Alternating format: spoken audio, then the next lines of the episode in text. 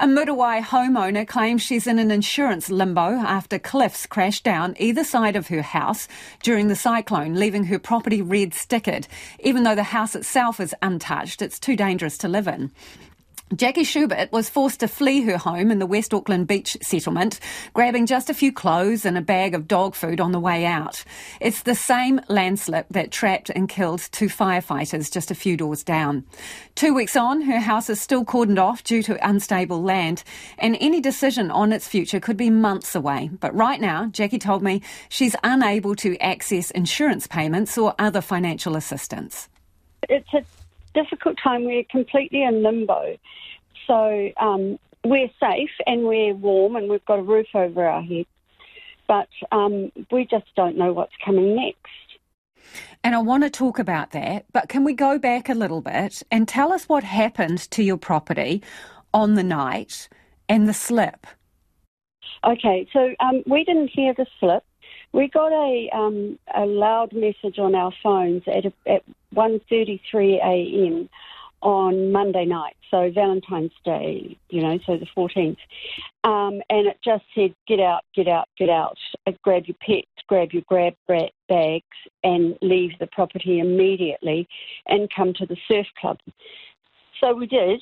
We did have grab bags, which we hadn't thought very much about, but did them anyway. And then we grabbed our pets and 8 kilos of dog food for some reason, but that seemed to be the priority at that time. Then we got in the car and we ended up down by the surf club, but it was flooded and blocked. So we were guided by the police into a back area of the camping ground, and then we slid down a bank and jumped the little river that was surrounding the surf club and then spent the night in our wet clothes on the concrete floor at the surf club, which was very uncomfortable, I have to say.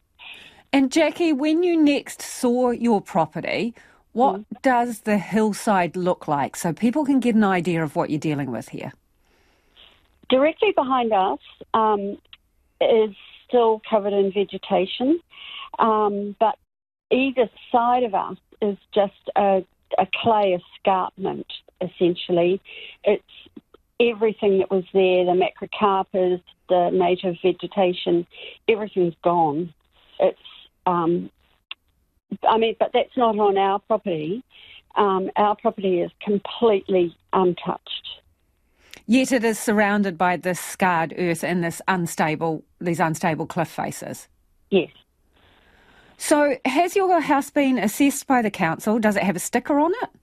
Yes, we're red stickered. So, in simple terms, that means what? So we're not allowed to go back there under any circumstances, and we are in what they call the evacuation zone, so nobody around us is allowed to go back.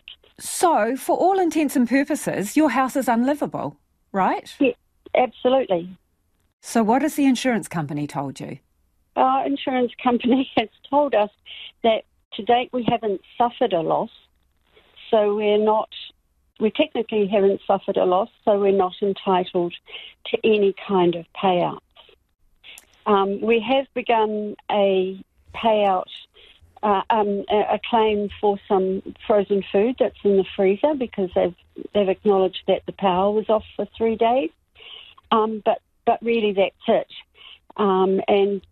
Virtually everything we own is in that house, and we're just making do and going out and buying new things.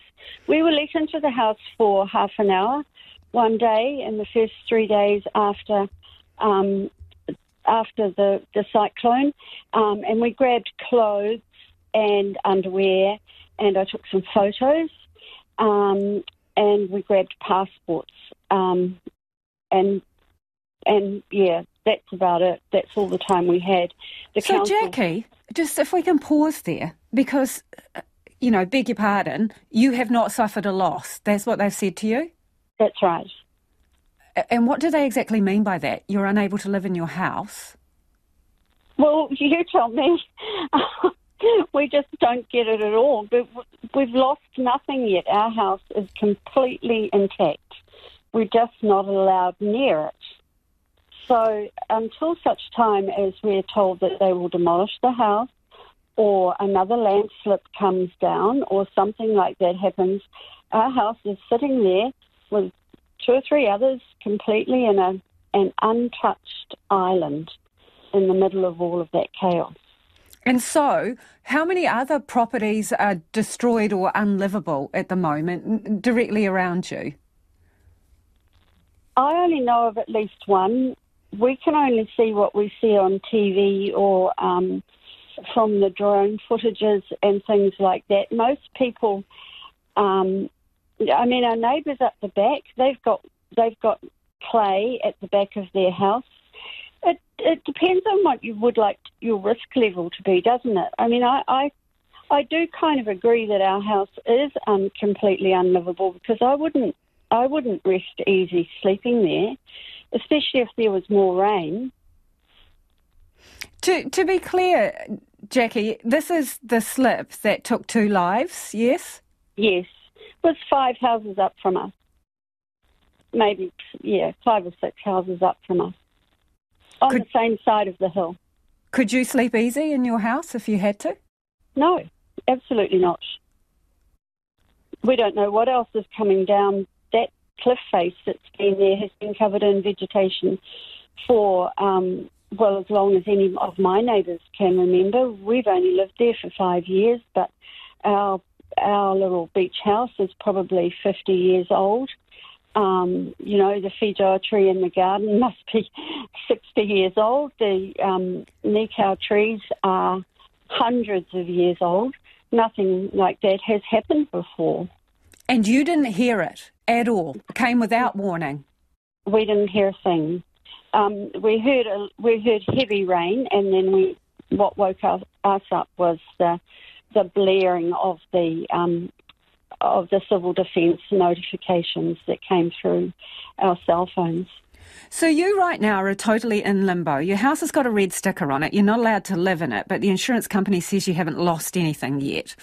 So yes. What do they need from you to prove that you have had a loss? They're waiting on council, actually, and the geotechnical engineers to decide whether or not we'll ever be allowed to go back in there. And other agencies, there's absolutely nothing that we can do. And do you know how long that will take, Jackie? I don't know, but I suspect months. I mean, that escarpment behind us has been covered in vegetation for so very, very long. Now that it's just completely bare sand and clay, who knows, will it bake and crack, or will it rain and slip? I don't know.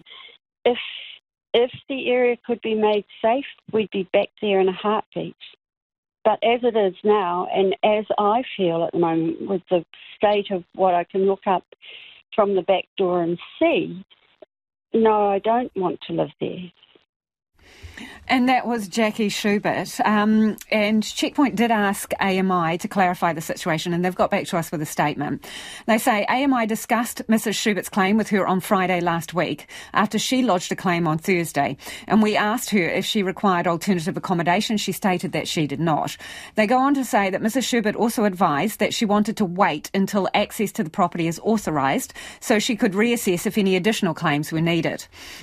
AMI says it emailed Mrs Schubert on Friday telling her they were glad to hear her and her family are safe and to contact them if she had any questions regarding her contents claim or if her house claim needed to be lodged at a later date. AMI says if anything has changed for Mrs Schubert, we are standing by to assist her.